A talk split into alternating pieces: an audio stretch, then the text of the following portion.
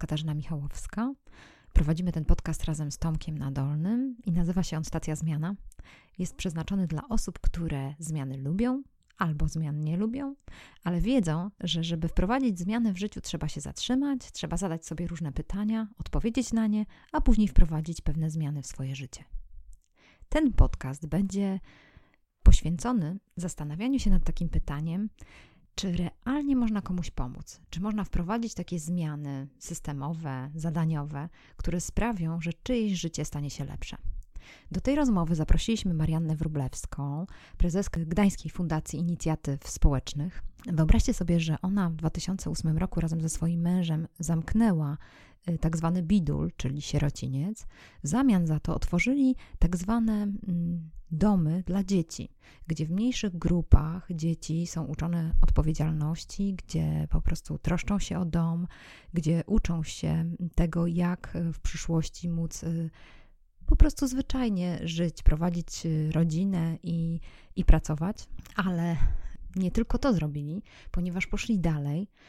Marianna razem ze swoim mężem otworzyła y, firmy, w których te dzieci mogą uczyć się zawodu.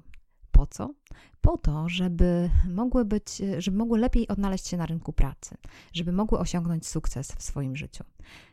I Marianna robi to w taki sposób, że zakłada przedsiębiorstwa społeczne. I właśnie o tym rozmawiamy mm, podczas naszej rozmowy. Pytamy ją o to, co się kryje za tymi przedsiębiorstwami społecznymi, czy, czy trzeba mieć specjalne utalentowanie, umiejętności lub jakieś, y, mm, jakieś informacje, o których powinno się wiedzieć, jak prowadzić takie przedsiębiorstwo społeczne i jak, w jaki sposób ono funkcjonuje. Bardzo ciekawa rozmowa. Zapraszam Was serdecznie. Posłuchajcie. A poza tym polubcie nas w różnych miejscach i polećcie dalej.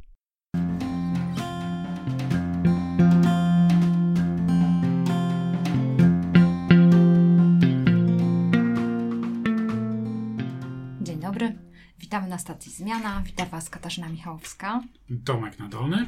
No i mamy tutaj wspaniałego gościa, ponieważ jesteśmy z Marianną Wrublewską, która jest członkiem zarządu Fundacji Innowacji Społecznych. Marianna, czy możesz coś powiedzieć o sobie więcej naszym słuchaczom? Czym się zajmujesz?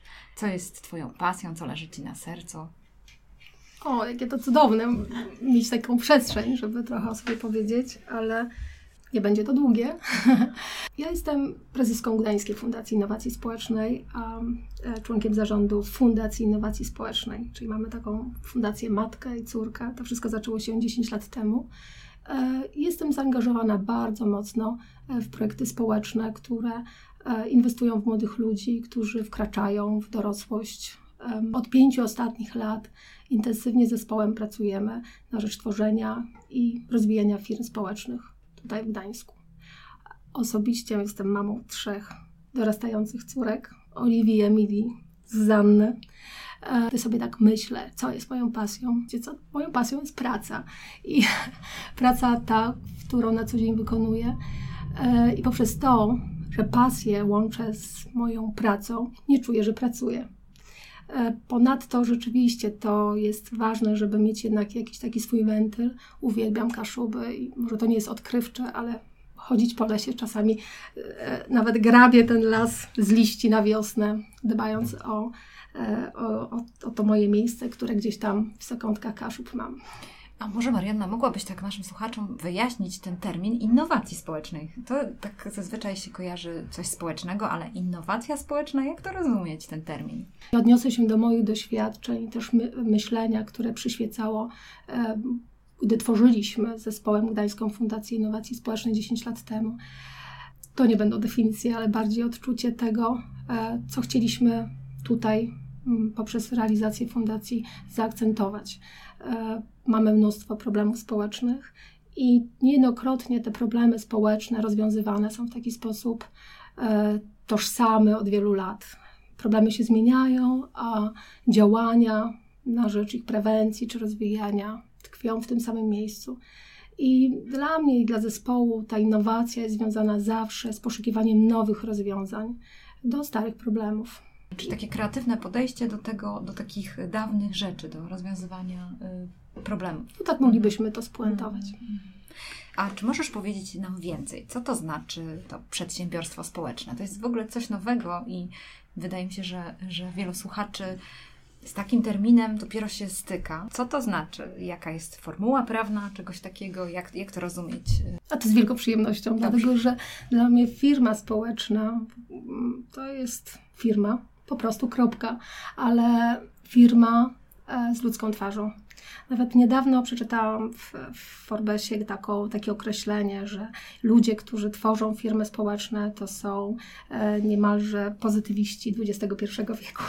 Super. E, I coś w tym jest, dlatego że firma społeczna jest firmą, która realizuje cele finansowe, bo o tym nie możemy zapominać, ale ważniejszym w tym momencie jest cel społeczny. Zakłamywałabym obraz, gdybym powiedziała, że tylko cel społeczny, bo więc jeżeli nie inwestujemy w przychód, w zysk, w pieniądze, E, wówczas nie możemy realizować misji społecznej. Dlatego ta równowaga i ta ważność zarówno sfery e, finansowej, biznesowej z sferą społeczną jest tu naprawdę istotna. Czym się różni od zwykłego biznesu? Właśnie tym, że firmy społeczne powstają dlatego, że w pierwszym mm, tym tchnieniu e, przyczyną powstania firmy jest cel społeczny, drugą wybór niszy rynkowej, która, która pozwala funkcjonować e, takiej firmie, no i dalej realizować e, i misję finansową i społeczną. My w Gdańskiej Fundacji Innowacji Społecznej, czy Fundacji Innowacji Społecznej, bo takoważ zajmuje się e, prowadzeniem naszych podmiotów finansowych, czyli kawiarni Kuźnia na Gdańskiej Oruni, hotelu Soustay, trzygwiazdkowego hotelu przy Kartuskiej, czy w lutym otwartego baru Centrala w Urzędzie Miasta, mamy taki wręcz, nie wiem, hasło, pewien claim, że odpowiedzialni za biznes, myślnik, odpowiedzialni za społeczność. Jest to dla nas taka um, równowaga w tym, e, co robimy. I dalej, żeby wyjaśnić, bo dużo, dużo ogólników e, dla, mm, dla nas, ludzi z Fundacji Innowacji Społecznej, ważnym było to, że misja społeczna wiąże się z podstawą naszej działalności, a więc z pracą z młodymi ludźmi, którzy opuszczają pieczę zastępczą, czy placówki opiekuńcze, wychowawcze, miejsca takie, w których wychowują się przez całe życie, e, dlatego że nie mogą wychowywać się we własnej rodzinie. E, potrzebowaliśmy takich przestrzeni, takich miejsc, gdzie młodzi ludzie mogą zdobywać kompetencje, zawodowe, społeczne, mogą się rozwijać, mogą bezpieczniej e, sięgać stawać się ludźmi, którzy mają bogatsze doświadczenie zawodowe i wręcz konkurować na rynku, na rynku pracy. E, zaczęło się to w 2007 roku, e, kiedy tworząc Gdańskie Domy dla Dzieci, tutaj Gdyńskie Domy dla Dzieci, bo, bo działamy w Gdańsku i w Gdyni, w Trójmieście, prowadząc sześć kameralnych domów dla dzieci. W każdym mieszka 14 z nich. Stworzyliśmy takie miejsca pełne ciepła, miłości, takiej odpowiedzialności za to, co stanie się z tymi dziećmi, młodymi ludźmi w przyszłości. I zobaczyliśmy, że to dorastanie w naszej przestrzeni e, jest dobre. E, dzieci i młodzi ludzie wyrównują swoje zaległości szkolne, ale jak to bywa w życiu, młodzi ludzie bardzo szybko rosną, dorastają do dorosłości. E, i zauważyliśmy, że źle sobie radzą na rynku pracy.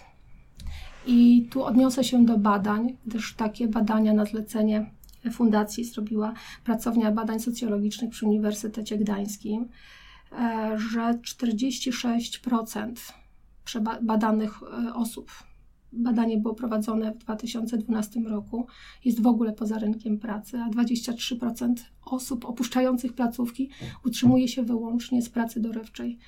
I te badania potwierdziły nasze odczucia, że nie można czekać, trzeba tworzyć pewne programy, które będą wspierały młodych ludzi na rynku pracy.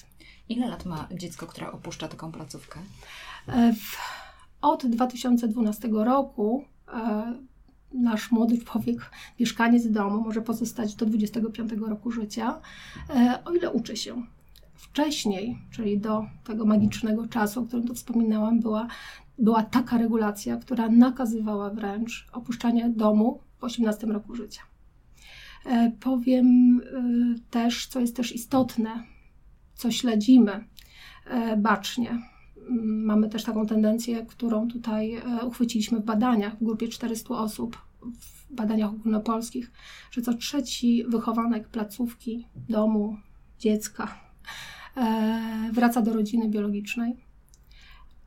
I wtedy naprawdę jest bardzo trudno. W naszej fundacji e, tendencja jest inna. Co ósmy chowanek wraca do rodziny swojej biologicznej. Ale po prostu mówiąc e, krótko, e, ta rodzina, która dawała na tyle małe wsparcie lub przeszkadzała w rozwoju, że sąd zadecydował, bo to pewnie sąd, często tak jest, że na tak. ogół sąd zadecydował o przyznaniu opieki domowi, domowi takiemu jak prowadzony przez was, tak? E, czy tam jakiejś placówce opiekuńczej, to ta osoba po prostu nie mając dokąd się udać, tak, jeśli to mogę tak uprościć, ona wchodzi w życie dorosłe, pakuje się manatki i no właściwie musi sobie radzić sama, ponieważ nie potrafi poradzić sobie sama, często wraca z powrotem tam, skąd wyszła, czyli prawdopodobnie cały proces ratowania przyszłości już napotkał na ogromną przeszkodę. Dobrze myślę? Bardzo, dobrze upraszczam? Bardzo dobrze to interpretujesz. E, ten powrót do rodziny często jest też związany z jednak z więzią. E, nasi młodzi ludzie, młodzi mieszkańcy, dzieci często obwiniają też siebie za kryzys, który, który powstał w rodzinie.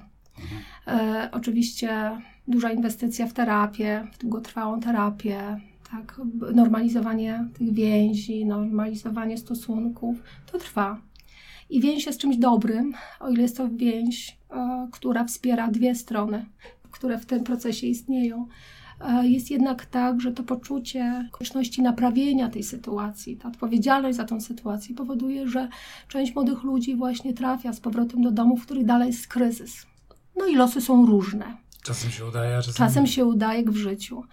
E, co sprzyja też, że mamy w naszej fundacji, w domach e, Gdańskiej Fundacji Innowacji Społecznej w domach dla dzieci tą mniejszą tendencję powrat, powrotu do, do rodzin, dlatego że właśnie ten proces traktujemy całościowo, wspieramy na wyjściu, czyli to jest tak, dajemy schronienie, wychowanie, dobre warunki. Też zaznaczę, że w naszych domach to nie jest instytucja, to, to, to, nie jest nic podane na tacy. Młodzi ludzie muszą prowadzić ten dom razem z wychowawcami, co oznacza gotowanie, spranie, obowiązki.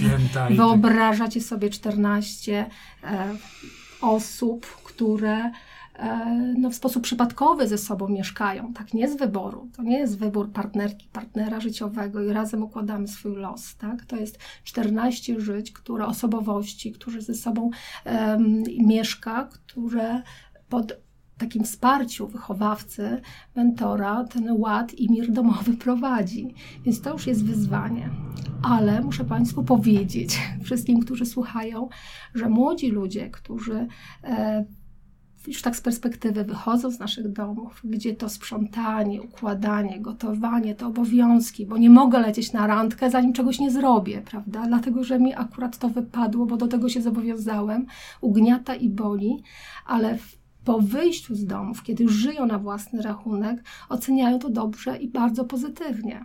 Twierdzą, że są przygotowani bardziej niż ci wychowankowie, niż ci ludzie, którzy żyli w instytucjach, gdzie wszystko było podane na tacy sami oceniają to, że jeżeli coś jest podane na tacy i gotowe, nie przygotowuje. Że to wtedy e, wkrada się myślenie, że inni odpowiedzialni są za mój los. Ja jeszcze z, e, z, tym moim upraszczaniem, troszeczkę tak e, słuchając Twoich wypowiedzi, ja myślę, że słuchacze by jednak chcieli usłyszeć od Ciebie to. I wydaje mi się, że to jest często bariera zrozumienia projektów takich jak ten, który prowadzisz, co ma wspólnego dom rodzinny, 14-osobowy, mhm. w którym są osoby, które z reguły z, przyczyn, z różnych przyczyn, no ale w każdym razie decyzją sądu zostały y, do, do, do takiej, no, mówisz, że to jest dom, mimo wszystko w prawie jest to placówka, której przebywają dłuższy czas, chodzą do szkoły, mają jakieś relacje i tak dalej. Co ma wspólnego z tym trzygwiazdkowy hotel, kawiarnia w Woruni czy bufet w urzędzie miejskim? Yy, ja wiem, ale mo moim zdaniem słuchacze nie do końca rozumieją, na czym polega synergia trzygwiazdkowego hotelu z tym, co się dzieje w tym całym procesie. Wręcz trzygwiazdkowy hotel kojarzy się z, już z pewnym poziomem luksusu i chyba nie każdy rozumie, co tu właściwie w tym procesie wychowawczym e, zachodzi i po co właściwie taka inwestycja. Byś mogła przybliżyć, bo to moim zdaniem e, będzie bardzo interesujące dla tych, którzy to słuchają, że nie do końca to wiele osób łapie, bo ja sam widzę, ile razy ja tłumaczę, jak wiele muszę zdań poświęcić na wytłumaczenie tej prostej w sumie idei, która e, najlepiej to zrobisz ty. Hmm. Nie wiem, czy najlepiej, ale dlatego zaczęłam o domach dla dzieci, o wychowaniu nim dzieci, które nie mogą wychować się w rodzinie dlatego że to jest absolutnie początek i geneza naszego myślenia o mądrym wprowadzaniu młodych ludzi w dorosłość.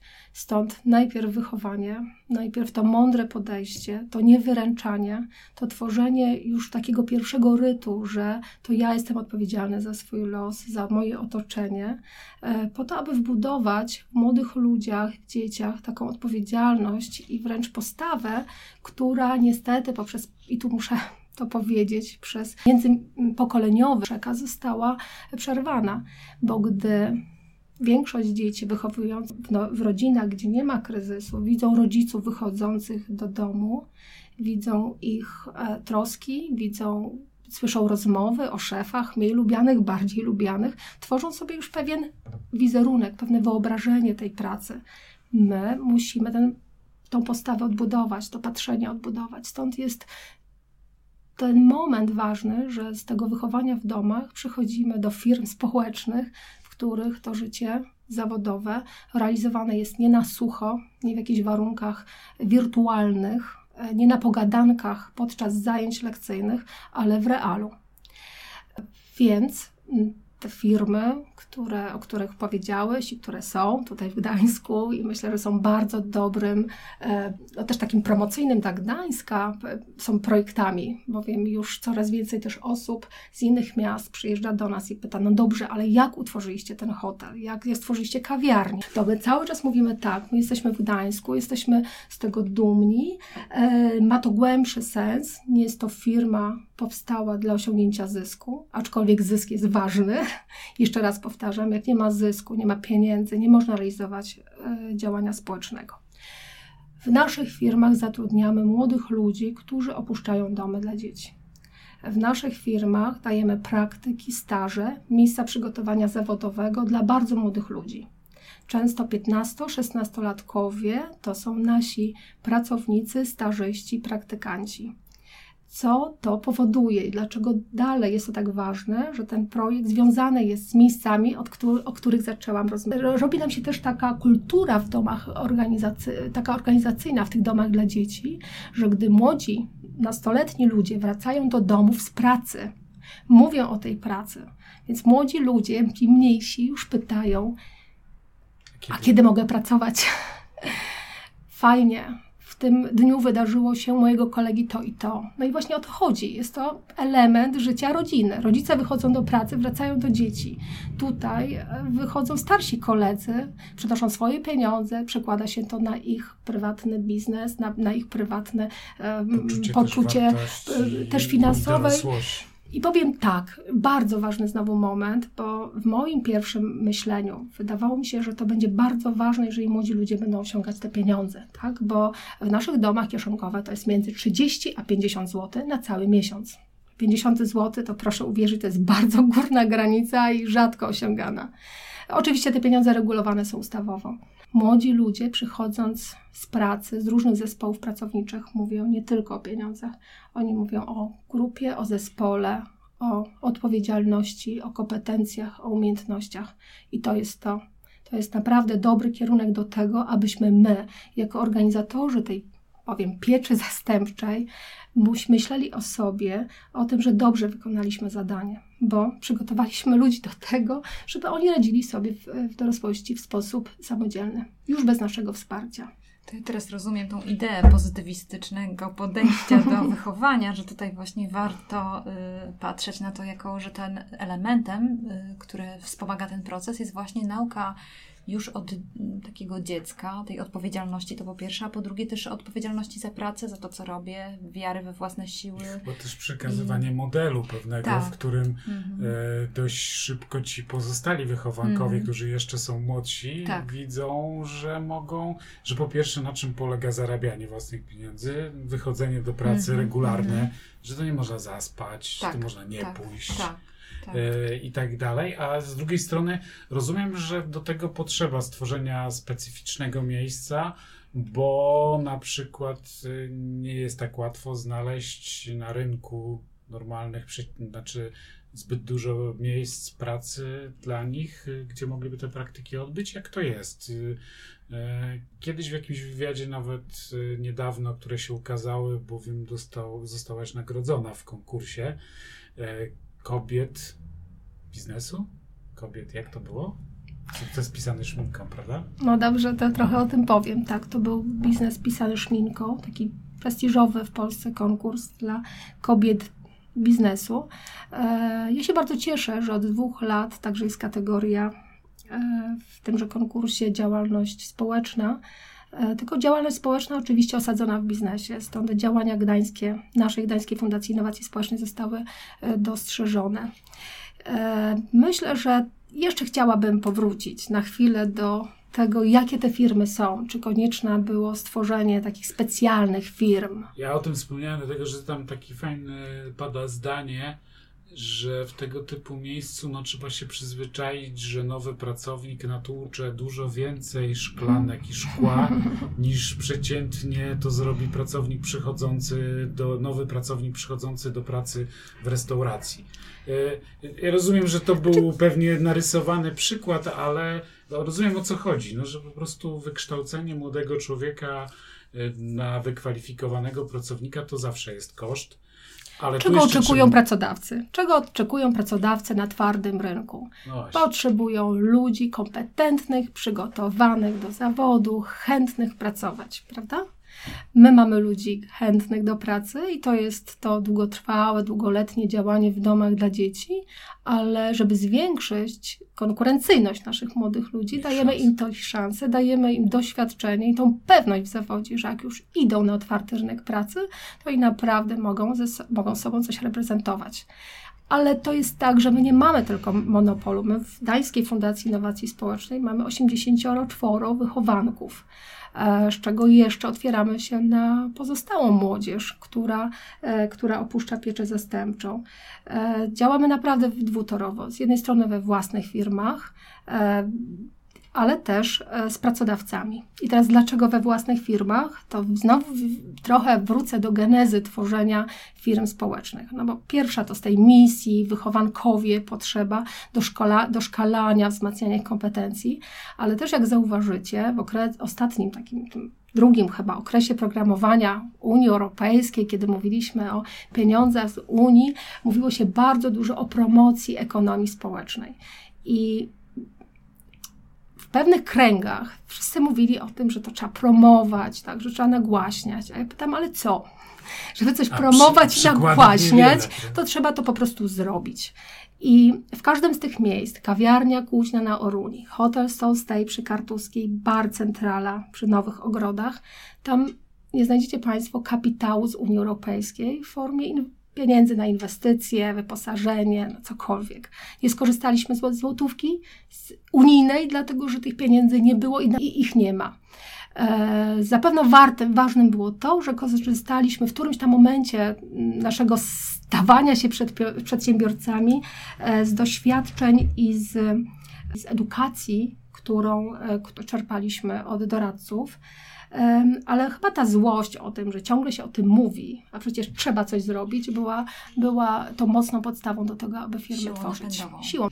Wracamy z powrotem do wątku, który już zaczęliśmy naście minut temu, ale myślę, że fajnie byłoby go dokończyć. Czyli tak, celem powstania takich przedsiębiorstw społecznych, jak to jest po, po pierwsze zarabianie na ważne cele społeczne. Akurat fundacja ma pewne cele, więc fundacja zakłada taką tego typu firmę, hotel, po to, żeby zarobić na to, co robi dobrego dla społeczeństwa, tak? Być może powstanie na przykład spółdzielnia, w której celem będzie tylko to, żeby godnie żyli członkowie spółdzielni. E, bodajże jest e, w Sopocie na Mąciaku e, lokal gastronomiczny, knajpa zresztą bardzo sympatyczna, która jest w ten sposób prowadzona, że jest tam artyst. wielu artyści założyli swoją spółdzielnię i zasadniczo ich celem jest to, żeby oni jakoś godnie w miarę żyli, czyli mieli stałe bądź jednoraz, bądź co jakiś czas dochody, które pozwalają mieć jakąś pracę stabilniej, bardziej stabilną niż od czasu do czasu aktywność artystyczna. To jest dla mnie jasne. Myślę, że dla słuchaczy też. Ale druga, rozumiem, że wyłania się z tego, e, że w ramach tej działalności gospodarczej ponosi się trochę większe ryzyko, również tego, że nie jest się konkurencyjnym cenowo, że trochę więcej jest strat następuje na tym uczeniu się, że trzeba więcej na przykład, że w recepcji nie może siedzieć jedna osoba, tylko musi jeszcze druga, która uczy i tak dalej, i tak dalej. Tak, że ten proces po prostu jest kosztowniejszy, e, trochę mniej wydolny ekonomicznie przez to, że trzeba uczyć młode osoby, które są kompletnie, no, patrząc za okno, zielone. No, startują, startują. Startują. No normalne, każdy na tym. Tylko, że często jest tak, że na przykład takie wsparcie dostajemy w domu rodzinnym, bo nas tata uczy czegoś, e, albo na przykład idziemy do zaprzyjaźnionego wujka do pracy na, do pracy na wakacje i tam się uczymy jakichś pierwszych tego typu rzeczy. Albo jedziemy za granicę, ale jedziemy na przykład w jakiejś tam grupie. No, każdy z nas miał tak, że się uczył jakoś tej pracy i kiedyś musiał się tego nauczyć. No widzisz, mówisz, każdy z nas, każdy miał, ja, ja prawda? Rozumiem, Właśnie o ja to rozumiem, chodzi, żeby każdy idea. z nas miał i każdy I wy mógł to tworzycie, to próbujecie odtworzyć to samo, co każdy z nas tą, ten okres formacji przechodził w domu rodzinnym, w takiej czy innej, czy w domu, w którym była tylko mama, tylko tata, albo nie było ich, albo byli oboje, albo jeszcze dziadkowie byli. No różne są konfiguracje ludzkie. U was konkretne przypadki mają konkretne potrzeby i wy te potrzeby staracie się zaspokajać. Y, rozumiem, że to jest jakby drugi cel tego, y, tego konkretnie przedsiębiorstwa społecznego. Jeszcze jest trzeci. Jeszcze I jest właśnie, trzeci. jak? I jeszcze jest trzeci. Mianowicie taki, że fundacje, organizacje e, społeczne, tutaj działające w Polsce, myślę, że w Europie także, uzależnione są bardzo mocno od dotacji publicznych. A cele, które realizujemy, no przynajmniej tak jak my w Gdańskiej Fundacji Innowacji Społecznej mamy cel bardzo jasno i krystalicznie e, zarysowany, są celami długofalowymi. E, Granty, grantodawcy mają swoje cele krótkoterminowe, czasami różne tematy są bardziej, powiem, sexy, inne mniej. E, A organizacja, która ma bardzo stabilną strategię i widoczne cele, nie może się w tym momencie dokładnie uzale- u, u, jakby być taka labilna. Bardzo chcieliśmy osiągnąć taki poziom, aby uniezależnić się od dotacji publicznej w realizacji celu społecznego, po to, aby być e, długotrwali, strategiczni i efektywni, bowiem zmiana społeczna, aby się dokonała, czy w większym wymiarze, czy też w tym wymiarze jednostkowym, kiedy mówimy o nabywaniu tych osobistych kompetencji, ona nie trwa, nie wiem, rok, pół, kilka miesięcy, czy tak jak zaplanował to grantodawca, na przykład, że staż ma trwać trzy miesiące. A ja pytam, dlaczego trzy miesiące? Może dla osoby, która wymaga trzech miesięcy, może chyba trwać trzy miesiące, dla kogoś innego może nawet i trzy lata. Stąd my mamy taką swobodę do tego, aby rzeczywiście tworzyć program na mia- szyty na miarę, program społecznej zmiany uniezależniony od dotacji publicznej i w tym momencie i, i środków prywatnych, ale prywatnych przekazywanych przez firmę, bo my żyjemy ze środków prywatnych, ale ze środków prywatnych e, klientów, którzy decydują się u nas kupić usługę. I gdy e, Tomku zapytałeś mnie, czy to są jakieś specjalne firmy, czy te firmy specjalnie trzeba tworzyć dla klienta zewnętrznego, nie wiem jakie było dzisiaj Wasze odczucie, gdy weszliście do e, foyer hotelu Soulstay, e, czy odczuliście, że to jest jakaś inna specjalna firma? Dla nas pierwszym przekazem jest to, że mamy być po prostu rynkowi. Nikt nie zwalnia nas z jakości. Przede wszystkim klient, który do nas przychodzi, ma odebrać usługę w taki sposób, jak myśmy ją przyobiecali. Jeżeli mówimy, że jesteśmy trzygwiazdkowym hotelem, wiemy czego się spodziewać. Mówimy o usługach, które tutaj mamy, to usługi musimy spełnić i chcemy spełnić na najwyższym poziomie. Nie dlatego, że ma nas wybrać klient, dlatego, że on tu pomaga, uczestniczy w jakimś ruchu, czy, czy my go tutaj zachęcamy, żeby zostawił swoje pieniądze, dlatego, że on ma nas wesprzeć.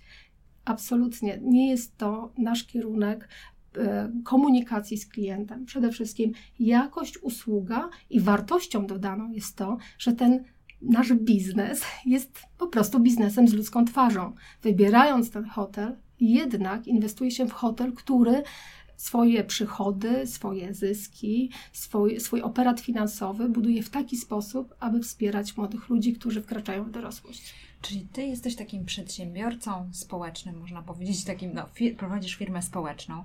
Jakie musi, jakie musi mieć dodatkowe jakieś, nie wiem, umiejętności, skills, jakby to powiedzieć, tak, które, które po prostu y, jeszcze są dodatkowe, bo rozumiem, że no, jesteś bizneswoman, która prowadzi... cechy, które, no są, właśnie, niezbędne, które są niezbędne, żeby tutaj. prowadzić tak, tego typu tak, działania. no właśnie, to jest coś takiego, że... Ja wiem, że ty kilka takich masz y, i was jest tu więcej, was jest cały zespół, jest Piotr, który e, potężnie to wszystko wspiera i tak dalej też.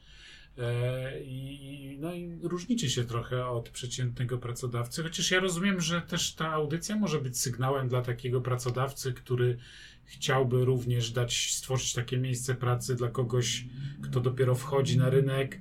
E, Absolutnie praktyki tak. zawodowe, to nawet mógłby się w razie czego do fundacji zgłosić i powiedzieć, że on też chętnie gdyby ktoś chciał w jego zawodzie się kształcić, to on e, chętnie przyjmie. To rozumiem, że odeślemy w notatkach do strony internetowej, ale e, kim musicie być wy jako tworzący te, to, te, to przedsiębiorstwo? Inni, w czym musicie być inni? Co musicie mieć specyficznego w stosunku do innych firm? Tak jak powiedziałeś, jest nas tu więcej. Jest Piotr, Gosia, jest naprawdę bardzo wielu liderów, domów, firm, w których tutaj jesteśmy, z których w Gdańsku myślę, że coraz bardziej słyniemy, właśnie tych firm społecznych, e, więc zespół to jest, to jest klub, więc rzeczywiście taka mądrość i siła w zespole, bo gdy jeden upada, drugi wstaje, tak? Kiedy jednemu brakuje sił, drugi te, te, to, tą, tą siłę swoją właśnie wtedy oddaje, więc absolutnie e, myślę, że tym czym, czym się od takiego klasycznego biznesu odróżniamy, tym mocnym działaniem zespołowym. To po pierwsze. Po drugie, gdy pytasz, pytacie o takie umiejętności, to sobie myślę, że to jest trochę tak, że trzeba mieć w sobie jednak, pomimo wszystko, trochę duszy marzyciela, ale też i rzemieślnika. Czasami to jest bardzo trudne łączyć to w jednej osobie. Marzenia i ten codzienno rzemiosło, e, marzenia dają nam możliwość do tego, aby rzeczywiście wykreować taką, przez, taką, taką wizję, która e, odrywa się od codzienności, która nie pozwala sięgać i chodzić po tych samych utartych ścieżkach. Więc marzenia, naprawdę zachęcam wszystkich do, do marzeń, one są dźwignią i siłą. E, druga rzecz, no jednak codzienna praca, czyli to rzemiosło. Dla osób, które decydują tworzyć się, w, nie wiem, firmy społeczne albo swoje programy, tak wdrażać w niekonwencjonalny sposób. E, nie zadzieją się wielkie rzeczy bez pracy, bez nieprzespanych nocy, czy, e, czy tej inwestycji codziennej, takiej w, nawet w siebie, w zdobywaniu umiejętności, bo jeżeli czegoś nie wiem, to nikt mnie z tego nie zwalnia, że ja nie wiem, ja muszę wiedzieć. Więc to jest ta dodatkowa, e, dodatkowa jakby praca też nad sobą. E, ponadto chyba to, co mówi o nas pan e, prezydent Adamowicz, bo on mówi elegancko na molni. Ja po prostu wyjaśnię, co tkwi w tej eleganckiej namolności. Jakby nie odkładanie na kiedyś, na potem, tylko szukania sojuszników, szukanie sojuszników, ludzi, którzy są skłonni uwierzyć i poczuć swoją siłę, nie? że to jest ważne. A gdy staje się coś już ważne, to wtedy i, ale z drugiej strony ważne yy, i chyba tak jak student, który ostatnio tutaj był, naoczne, że mówiliście o tym, że było ważne, chcieliście to zrobić pięć lat temu, opowiadaliście o tym bardzo kwieciście. Jestem po pięciu latach, jestem w tym miejscu i moje odczucie, teraz przechodzi nawet to oczekiwanie, które wtedy mogłem sobie wyobrazić. Tak to się zdarzyło. I to bardzo mocno uwiarygadnia. Czyli podsumowując to tak, zespół, mieć marzenia, marzyć, nie bać się yy, marzyć, posiąść rzemiosło, czyli być w tym sprawnym, czyli jeśli to wymaga prowadzenia firmy, czy hotelu, czy baru, czy zakładu szklarskiego, to po prostu w tym być dobrym i osiągnąć pewien poziom wysoki perfekcji. I czwarta rzecz to upór. Tak? Upór. I pokazanie naocznie, że to się da, e, wierzyć w tą swoją ideę na tyle mocno, żeby ją, żeby ją e, zrealizować. I taka bardzo jeszcze konkretna umiejętność to Czyli? w sytuacji um, organizacji pozarządowej. Tak? My musimy umieć organizować środki finansowe bo te wszystkie rzeczy się zadziały dlatego, że tutaj przyszły pieniądze.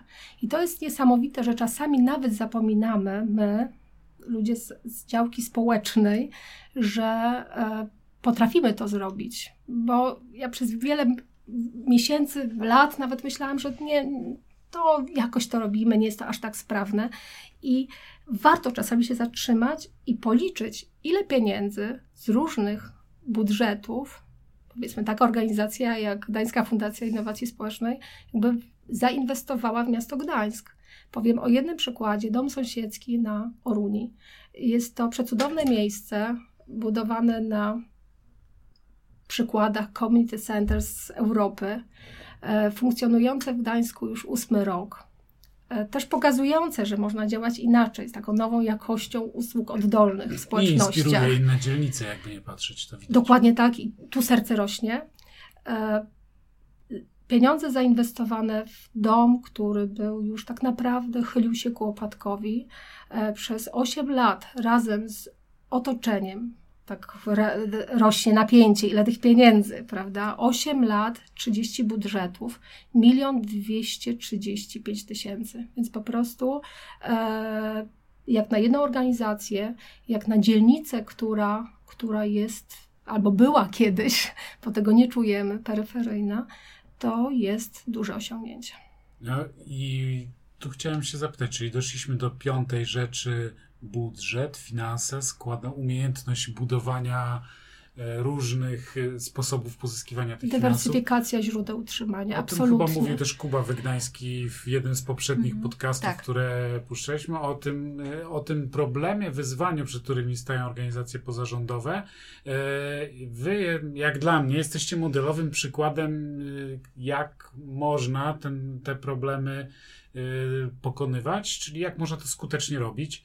E, bo, na, bo o ile pamiętam historię tych przedsięwzięć, to tutaj łączycie i prywatnych darczyńców, filantropów, i publicznych, i biznes i krajowy, zagraniczny, i wolontariat niektórych ludzi, i życzliwość, i własne mhm. pracę, a czasami bierzecie kredyt po prostu, żeby to wspomóc, i czasami jeszcze na dodatek Absolutnie tak, to są ryzyka i dla ludzi, którzy, którzy nie są gotowi podejmować ryzyka, to rzeczywiście jest to niewyobrażalne, że um, można aż tak ryzykować. Czyli szósty dodajemy do Ryzyko. tego wszystkiego e, umiejętność ponoszenia ryzyka. E, punkt. Ważną, e, można byłoby mnożyć, ale już naprawdę zakończymy, prawda? Okay. Siedem to ładna siedem, liczba. Siedem to ładna liczba.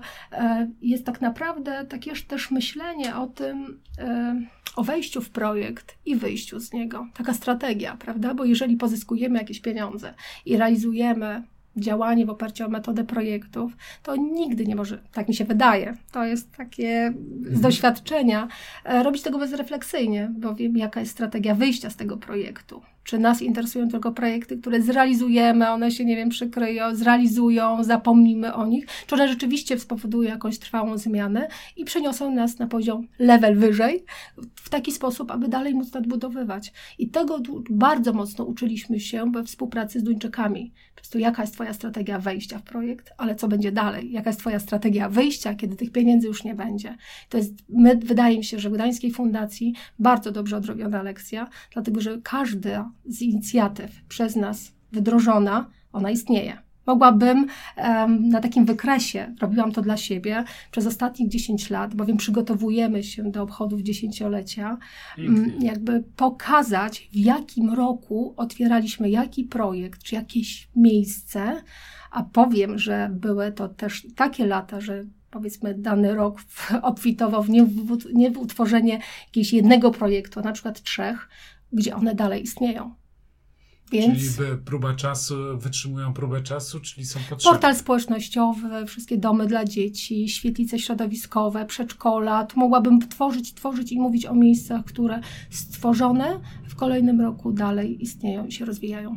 Bo to jest to realizowanie tych y, dużych celów. A jeżeli chodzi o te małe cele, myśląc oczywiście, nie można tutaj kategoryzować tak. małe, większe, tylko y, chodzi mi o te o te dzieci. Czy macie przykłady osób, które już wyszły z domu, które przeszły staż, na przykład już pracowały gdzieś w hotelu czy w jakiejś e, kawiarni i odnalazły się na rynku pracy? Czy macie takie małe radości, jakieś, gdzieś tam śledzicie ich losy? Wspaniale, że pada to pytanie.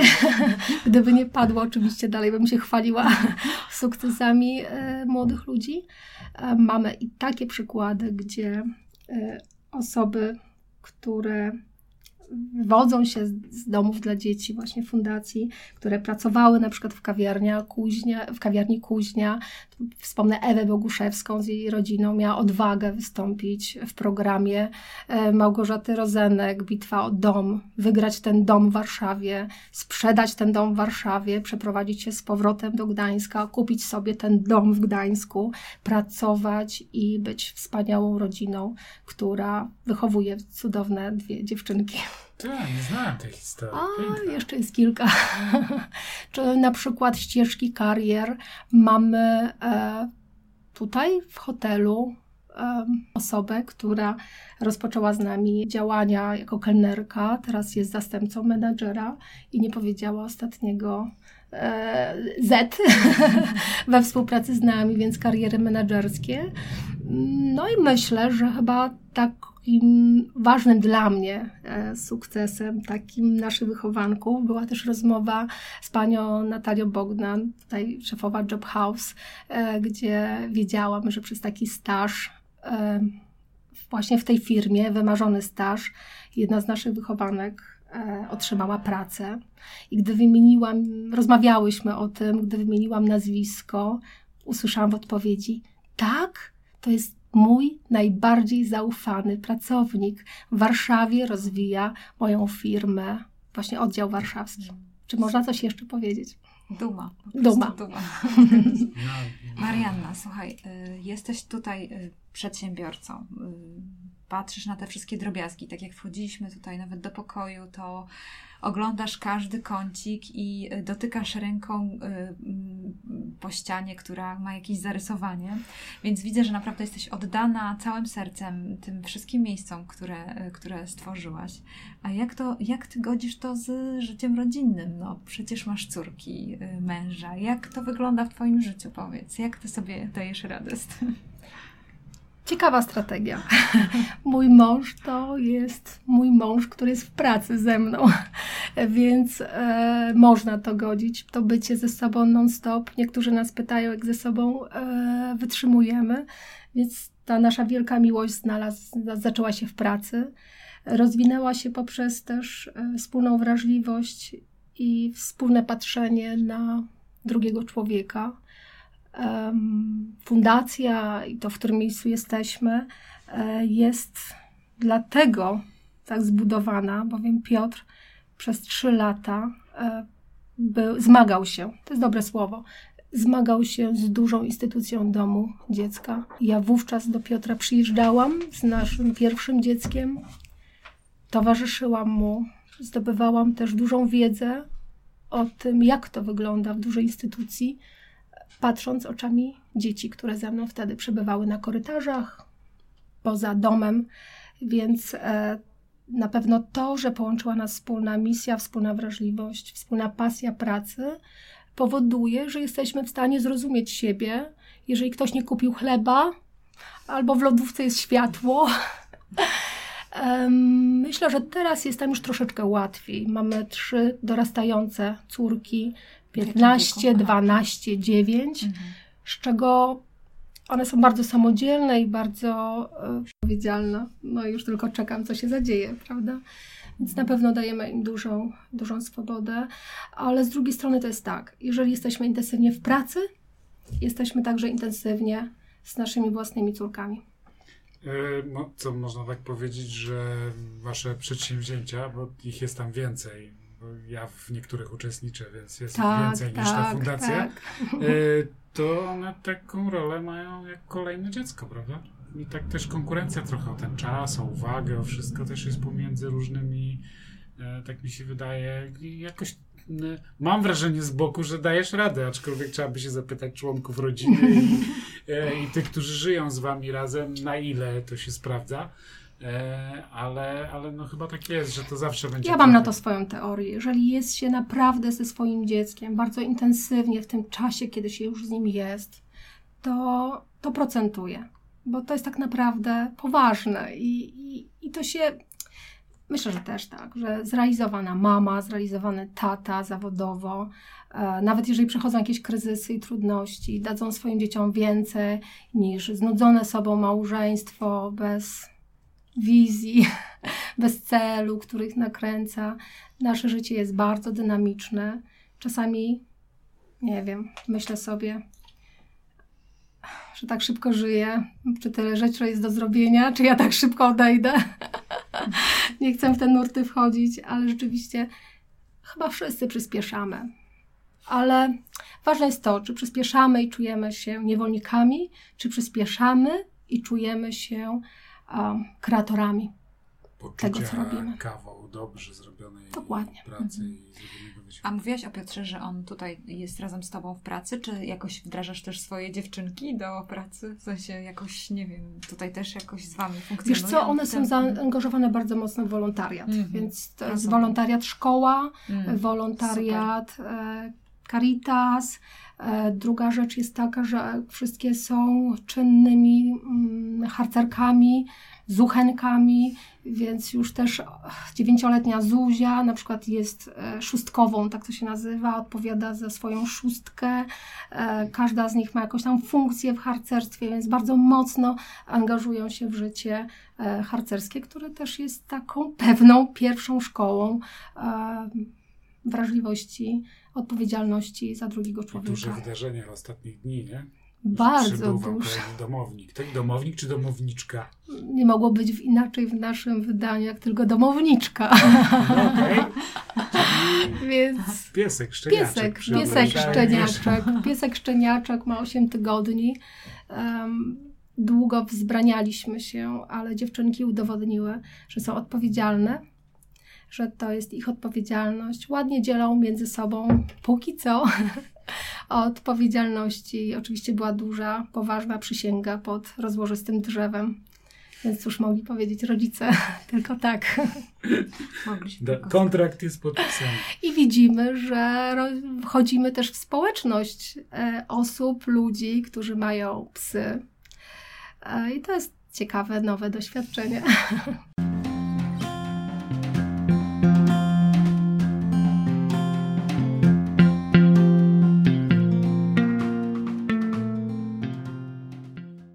Miałabym taki niedosyt, gdybym powiedziała, że tak, że tylko te firmy nasze, absolutnie. One są ważnym filarem E, ale my nie zamykamy się wyłącznie do gastronomii i hotelarstwa. Bardzo mocno współpracujemy z y, biznesem, z ludźmi, którzy mają inne miejsca pracy. Na przykład ruszamy w marcu, ruszyliśmy, w zasadzie ruszyliśmy z projektem Pierwsza Przymiarka. Jest to projekt realizowany z firmą LPP, w której e, dziesięciu naszych młodych wychowanków zainteresowanych właśnie pracą w branży odzieżowej e, od wakacji rozpocznie systematyczną pracę. Póki co mamy 16 kandydatów, więc jak widzicie, na 10 miejsc 16 kandydatów w wieku od 17-16 lat. Um, jutro, Wielki Piątek, a dla nas o 14 wielkie spotkanie. E, młodzież bardzo zmotywowana, ale też wiedzą, że z 16 zaczniemy z 10 osobami. E, każdy z nich przejdzie szkolenie, ale też takie szkolenie do tego, aby poruszać się na rynku pracy. Jest to szkolenie, które da nam firma LPP. Przejdzie profesjonalną rekrutację w sklepach Reserved i 10 osób znajdzie pracę. No to jest marka globalna, sklepy poza i szyje na całym świecie, więc... I też mamy taką będzie- umowę, jeżeli ten projekt skończy się sukcesem, a przecież jest wpisany na sukces, e, możemy implementować to do innych miast w Polsce dalej. Super. Niech dobro się szerzy. I fajnie, że dodałaś ten punkt, bo ja chciałem się zapytać, jak gdyby chcieli ludzie z innych części Polski i z Gdańska iść waszymi śladami. Przypuśćmy, że po podsłuchaniu tego podcastu ktoś by stwierdził, to jest właśnie to, co ja bym chciał robić w życiu. Tego typu, e, tego typu działalność prowadzić. Kilka Trzeba słuchać siebie. Trzeba słuchać swoich e, kompetencji, tego, co w duszy gra. E, ja tu mówię jeszcze w kontekście młodych ludzi, więc bardzo mocno w pracy z dziećmi, w pracy z młodymi naszymi mieszkańcami w domach dla dzieci postawiliśmy na mentoring. E, Na mentoring zawodowy, czyli też szukanie tych kompetencji. To się zaczyna od zainteresowań, od tego, jak się poruszamy, co nas bardziej kręci. Zobaczcie, osoba, która sami wiecie, co robicie teraz, czy wy to lubicie, czy nie. Ja swoją pracę uwielbiam. Stąd, jeżeli kochamy to, co robimy, jesteśmy w stanie dać więcej z siebie. I dla nas bardzo jest ważne, żeby młodzi ludzie bardzo szybko też odkrywali, co jest ich mocną stroną, co oni chcą robić w życiu. Z czym często czym- mają zresztą problem. Prawda? Z Dokładnie, więc tego. jeżeli nawet podoświadczają wielu rzeczy, są ludzie, którzy idą gdzieś i mówią, nie, to nie dla mnie, ale to jest naprawdę fantastyczna, wyniesiona lekcja. Lekcja o tym, kim jestem i kim chciałbym być, w takim stawaniu się. Stąd, ym, jeżeli ktokolwiek chciałby organizować jakiś, jakieś, jakieś miejsce pracy, czy potrzebował, tak, to powiem, ok, w porządku, ale zaczynamy od tego, czy jest to zgodne z kompetencjami, z wyobrażeniami, bo tylko ludzie silnie zmotywowani to są ludzie, którzy zgodni są ze swoim potencjałem wewnętrznym. Oni mogą wytrzymać więcej. A czym się musi różnić przedsiębiorca społeczny e, czy, no, od przedsiębiorcy, nie wiem, czy od pracownika firmy, w której jest zależny od pracodawcy? Czym to się różni? Czy, na co się trzeba przygotować? Na co, co byś powiedział taki, taki, taki dając, nie wiem, pakunek na drogę kilku dobrych rad, które warto sobie najpierw sprawdzić, czy jestem na to gotów, zanim wyruszę w taką drogę? Cierpliwość.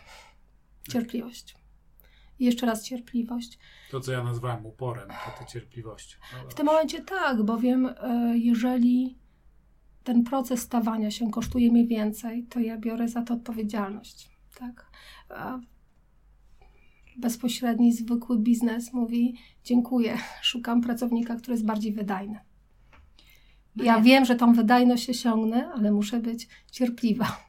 Czy czasami też upor, uporna w tym, żeby nie podjąć zbyt pochopnej decyzji. Czy z Twojego doświadczenia ludzie są w stanie zapłacić trochę więcej za usługę, za towar, za szarlotkę, kiedy wiedzą, że to służy szczytnym celom? Bo na pewno tak jest już w zachodniej Europie, w Stanach, że lemoniada może kosztować pół dolara więcej, jeśli idzie na tak zwane charity albo na szczytny cel. E, ja- jak jest z tym w Polsce? Jest... Ja nie jestem dobrym adresatem tego pytania. Okej. bowiem e, pamiętam bardzo mocno e, badania sondażowe przeprowadzone przez jakąś trójmiejską, e, trójmiejskie media w momencie powstawania hotelu społecznie odpowiedzialnego, jakim jest hotel Sustay przy Kartuskiej. E, I wiem, że słupek, że tak powiem, rtęci, czy to jest ważne, że ten projekt jest społecznie odpowiedzialny przy wyborze dla większości respondentów absolutnie nie był. Więc bardzo mocno pamiętam to, tak? I wiem, że klient do nas przyjdzie, jeżeli dostanie dobrą usługę. Czy jest w stanie zapłacić więcej, dlatego że jesteśmy społecznie odpowiedzialni? Zróbmy taki sondaż, pytajmy ludzi. Jestem Czyli bardzo ciekawa takich Trzeba być odpowiedzi. konkurencyjnym, być Absolutnie. bardzo dobrej jakości, a jakby to, że na przykład wypijemy sprawiedliwą, sprawiedliwie jakoś tam na przykład przygotowaną kawę w sprawiedliwym handlu, czy, czy to wydane przez nas pieniądze służą dobrym celom, to może poprawia samopoczucie, może poprawia samopoczucie. ale niekoniecznie jest tym, co decyduje. W moim przypadku etapie... ja potrafię do Was na Mhm. Orunie przyjechać e, na ciastko i kawę, żeby wydać je u Was, a nie gdzieś indziej. E, Ale to też pytam się, bo ja nie, nie sądzę, żebym po sobie miał prawo oceniać e, większą liczbę ludzi. E, Ale ja też za, y, potwierdzam, że ta cena u nas, czy na przykład na Oruni, e, ona jest konkurencyjna. Więc to nie jest droższa Kawa, kawa, ciastko. droższe ciastko e, niż w innych Zresztą miejscach. niepowtarzalne miejsce. Umieścimy linka, jeśli ktoś jest spoza Gdańska lub z Gdańska, jeszcze nie był w e, Neoruni. E, Teraz będą wspaniałe warunki do chodzenia na spacer do Parku Oruńskiego i tuż obok parku jest kawiarnia w Starej Kuźni. I W najmniejszym fajny- domu podcieniowym na Żuławach, w przepięknej scenerii. Czasami tam sadzimy kwiatki zespołowo, grabimy liście. Bratki teraz. Teraz są bratki. Dobrze wiedzieć. Marianna, no jeżeli y, jakoś ch- chcielibyśmy y, zmierzać do końca, powiedz nam, czego możemy Ci życzyć? Jakie są Twoje marzenia? Jakie są Twoje takie wizje, plany? Co byś chciała widzieć, zrealizować? Pierwszy odruch, więc rzeczywiście widzę te ścieżki karier. Prawda, gdy zamykamy oczy, widzę e, naszych młodych pracowników wywodzących się z domów dla dzieci. E, tam gdzieś za ileś lat, bardzo mocno żyjących w zgodzie ze sobą, mm, w udanym swoim życiu, w takim dobrostanie, mm, którzy wiedzą i będą wiedzieć, nie muszą nam o tym mówić, że rzeczywiście to, co robili tutaj z nami, e, przyczyniło się do tego ich sukcesu. E, kolejna taka rzecz. E, ja życzyłabym chyba wszystkim nam i ludziom z organizacji społecznych, abyśmy mieli prawo osadzania tych naszych pomysłów, biznesów w mniejszym ryzyku, mm, jakie ponosimy. Być może na mocniejszych nogach. Dlatego, że ja tu powiem, wszystkie nasze działania realizowane są w wynajętych budynkach, często na bardzo krótkim, krótkich kontraktach. E, Nie mamy jeszcze takiej możliwości, nie wiem, Irlandia, tak, że organizacja pozarządowa może kupić za przysłowiową złotówkę, czy za przysłowiowe euro tam jakiś lokal, dom, w którym może realizować swój cel społeczny. E, Rzeczywiście to, przez co się przebiliśmy, to możemy wynajmować lokale, w których możemy prowadzić działalność gospodarczą, bo jeszcze kilka lat temu absolutnie nie można było tego robić.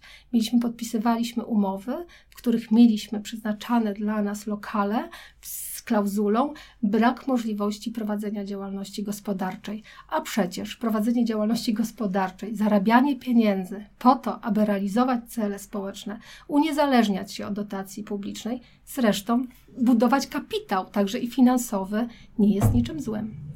Nie wiem, czy sobie zdajecie sprawę, że jesteście też taką forpocztą budowania zaufania do tego typu rozwiązań. Bo oczywiście jest więcej instytucji, które są e, z trzeciego sektora i zarabiają w jakiś sposób pieniądze, ale rzeczywiście to, że wy uruchomiliście tak dużo projektów i że one są trwałe i że one służą społeczności, ludziom i że to widać, że to dalej się rozwija i że to ma sens, że to jest uczciwe to, to moim zdaniem wpływa na ogólne pojęcie tego, jak tego typu współpraca powinna wyglądać, jak na przykład w Gdańsku wyobrażamy sobie e, oddawanie na przykład takich budynków jak ten na, na, na cele takie, które ewidentnie mają zarabiać pieniądze, ale sposób na co zarabiają, w jaki sposób zarabiają, co przy okazji się dzieje, jest absolutnie transparentny i to jest, moim zdaniem, jest to jakby coś, co robicie dla całego sektora.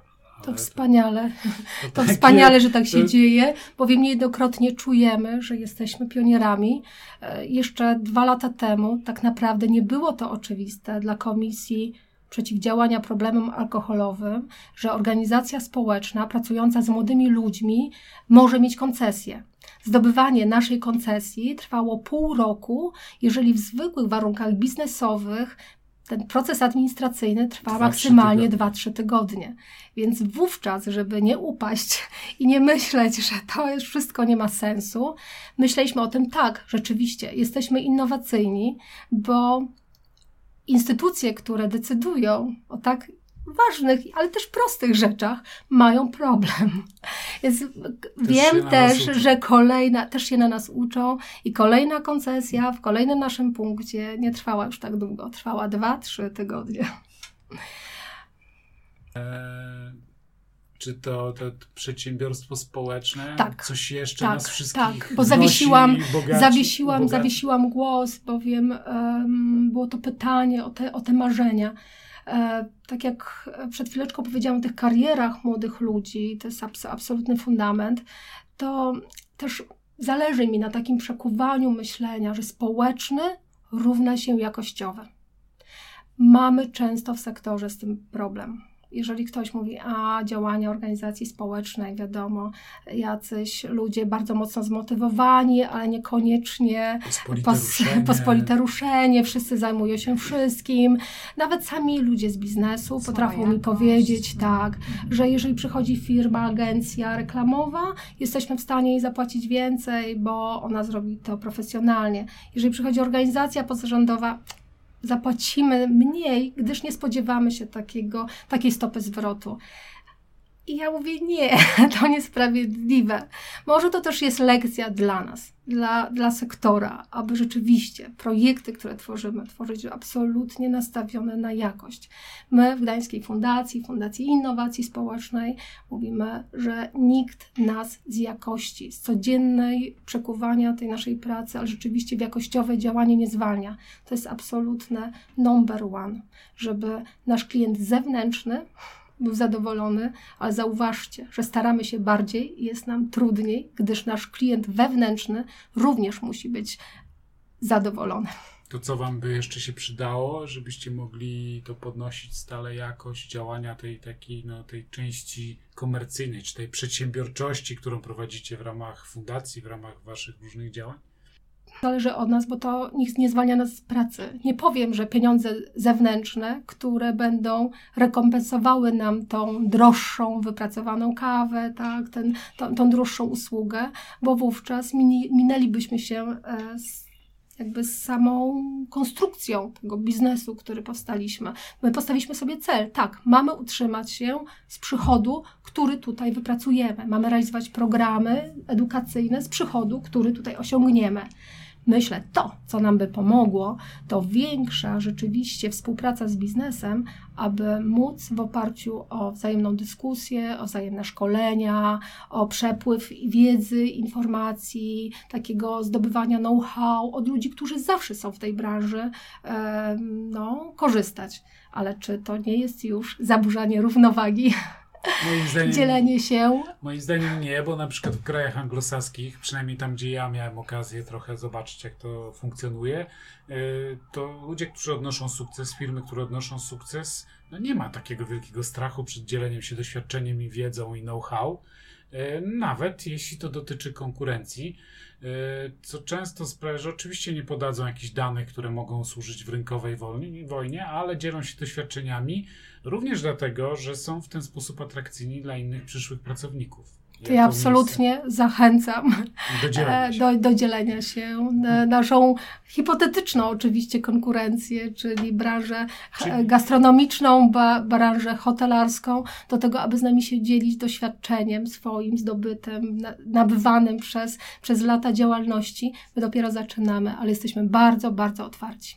E, Czyli też taki projekt, który akurat Paweł z Buczyński z Fundacji Gdańskiej rozpoczął i zamierzamy go dalej kontynuować, czyli cykl spotkań, w których jest możliwość podnoszenia wiedzy, kwalifikacji osób z sektora NGO-sów, e, a które dotyczą na przykład e, projektów, marketingu, kosztów i różnych takich rzeczy, które są potrzebne przy budowaniu własnego przedsiębiorstwa, własnej przedsiębiorczości, to rozumiem, że to jest, że to jest ten trend. Tylko, że znowu, nie kosztów wszystkich firm, ale na przykład kosztów konkretnej linii gastronomicznej, czy konkretnego segmentu działalności, w, w której jesteśmy, bo szkolenie nieuszyte na miarę jest po prostu, no oczywiście, tak, bardzo atrakcyjne, ale e, jeżeli ja mogę tutaj mieć jakieś oczekiwania od tego projektu, to super, fantastycznie zadziałoby się, gdyby to były rzeczywiście szkolenia, które dostarczałyby takiej wiedzy sensu stricte, bardzo mocno już sprecyzowanej i branżowej. Okej. Okay. No, jakaś wskazówka w każdym razie na przyszłość. No dobrze, to co? Kończymy? Chyba, że ktoś z naszej trójki ma coś jeszcze ważnego. Trudno mi się z wami rozstać. Widzę takie roześmiane twarze, zaciekawione oczy. Dziękuję Marianna, za tę rozmowę. Marianna, mhm. dziękujemy Ci bardzo. Życzymy Ci tego wszystkiego, o czym powiedziałaś i trzymamy za Was kciuki, bo liczymy na Was, że pokażemy innym, pokażecie innym, że można, że można realizować swoje marzenia, mieć model biznesowy i pomagać innym. Ja przede wszystkim trzymam kciuki za trwałość tych projektów oraz za przyszłą dorosłość tych wszystkich, których wprowadzacie w tą dorosłość, żeby no, żeby oni potrafili na tym, co, na tym fundamencie, który im dajecie, zbudować coś, coś fajnego, ciekawego, co pod koniec życia będą oceniali jako udane. To jeśli to się uda, to to jest chyba to, po co cała ta, cała ta konstrukcja powstała. Dokładnie tak. Bardzo dziękuję za te życzenia i zapraszam, zapraszam na gościną 10 do kawiarni Kuźnia, najmniejszego domu podcieniowego na Żuławach. Zapraszam na Kartuską 18 restauracji So It. Oczywiście e, osoby, które nie są z Gdańska, a zamierzają przejeżdżać przez Gdańsk, zatrzymać się w Gdańsku do skorzystania z naszej oferty noclegowej, jak i też na lunch, pyszny lunch od poniedziałku do piątku przy ulicy. Znaczy dobre oceny na bookingu z tego, co tam widziałem, także to są nasze małe zwycięstwa. 9-1 na bookingu. Więc jak roku. najbardziej zapraszacie, a zwłaszcza dla tych, dla których jest nieobojętne na co idą pieniądze, e, to jeśli macie już je wydać na hotel w Gdańsku, to czemu nie tutaj? E, zwłaszcza, że on jest bardzo ładny w środku i kameralny. E, designu tutaj można sporo zobaczyć bardzo sympatycznych ludzi i w recepcji, i na korytarzu. Także bardzo polecamy, zapraszamy i wszystkie te instytucje, o których tutaj mówiliśmy, projekty, i jeśli Marianie przyjdzie jeszcze do głowy, że jakieś źródła mogłyby poszerzyć Waszą wiedzę na ten temat, to będą podlinkowane w notatce do tego podcastu, e, więc sięgnijcie tam i doczytajcie. Dziękujemy bardzo. Dziękuję. Dziękujemy. To kolejny tip, który nie jest poświęcony aplikacjom, ale książce. Nie wiem jak wy, ale w moim życiu książki mają kapitalne znaczenie i wiele z nich pojawia się w takim momencie w życiu, w którym akurat y, potrzebuję wskazówek lub potrzebuję takiej soczewki, która zbierze różne procesy, które zachodzą akurat w ciągu dnia codziennego. E, taką niezwykłą książką jest książka pod tytułem Grit, po polsku Wytrwałość, Angeli Duckworth która pracuje na Uniwersytecie Chicago. Rok temu ta książka zrobiła dość duży szum e, w takim środowisku psychologicznym Stanów Zjednoczonych. U nas w Polsce została wydana przez oficynę, która chyba nie ma doświadczenia w promowaniu psychologicznych książek, stąd jakoś tak niezauważona przeszła. A moim zdaniem e, to, co ona pisze, jest warte uwagi. E, pani Duckworth, Angela, Karierę w korporacji porzuciła na rzecz pracy nauczycielki, co już jest dość oryginalne. E, tam obserwowała swoich uczniów oraz to, w jaki sposób osiągają sukcesy w nauce e, i co się potem z nimi dzieje po ukończeniu edukacji na etapie, na którym ona była nauczycielką. E, jakie czynniki determinują sukces odnoszony w życiu prywatnym i zawodowym?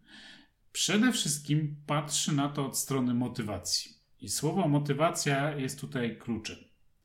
E, karierę nauczycielki, matematyki bodajże, o ile dobrze pamiętam, porzuciła na rzecz e, kariery badacza naukowego i pracuje na Uniwersytecie Chicago bodajże. Ale też zaczęła badać studentów e, takich uczelni, na przykład jak Wojskowa Uczelnia West Point, czy e, pracowników prywatnych firm. Wiele lat prowadzi te badania. E, te badania wielokrotnie potwierdziły odkrycia, które zrobiła już kilka lat temu. Można prześledzić losy, ona sama śledzi losy tysięcy młodych ludzi, którzy w międzyczasie stali się dorośli, a nawet bardzo dorośli. E, I do jakich wniosków ona dochodzi? Że nie inteligencja społeczna, nie atrakcyjność fizyczna, nie IQ, czyli inteligencja mierzona ilorazem, tylko wytrwałość jest kluczem do sukcesu. E, ona zaczęła badać nawet wytrwałość w szkołach publicznych i przebadała tam tysiące licealistów i odczekała potem rok, żeby zobaczyć, kto skończy szkołę.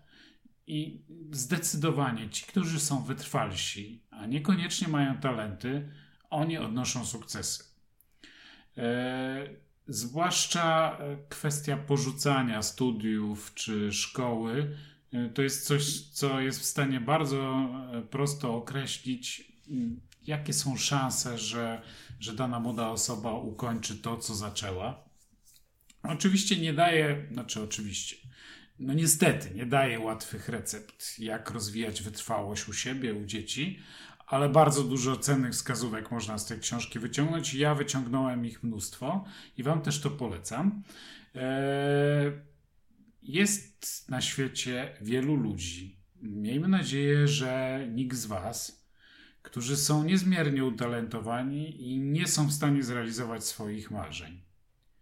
E, według niej wytrwałość jest niezwiązana, a nawet stawia tezę, że jest odwrotnie proporcjonalna do posiadanego talentu. I najlepszym takim znanym pomysłem według niej na rozwijanie wytrwałości u dzieci, u ludzi później, w późniejszym wieku, u dzieci szczególnie, jest tak zwane nastawienie na rozwój.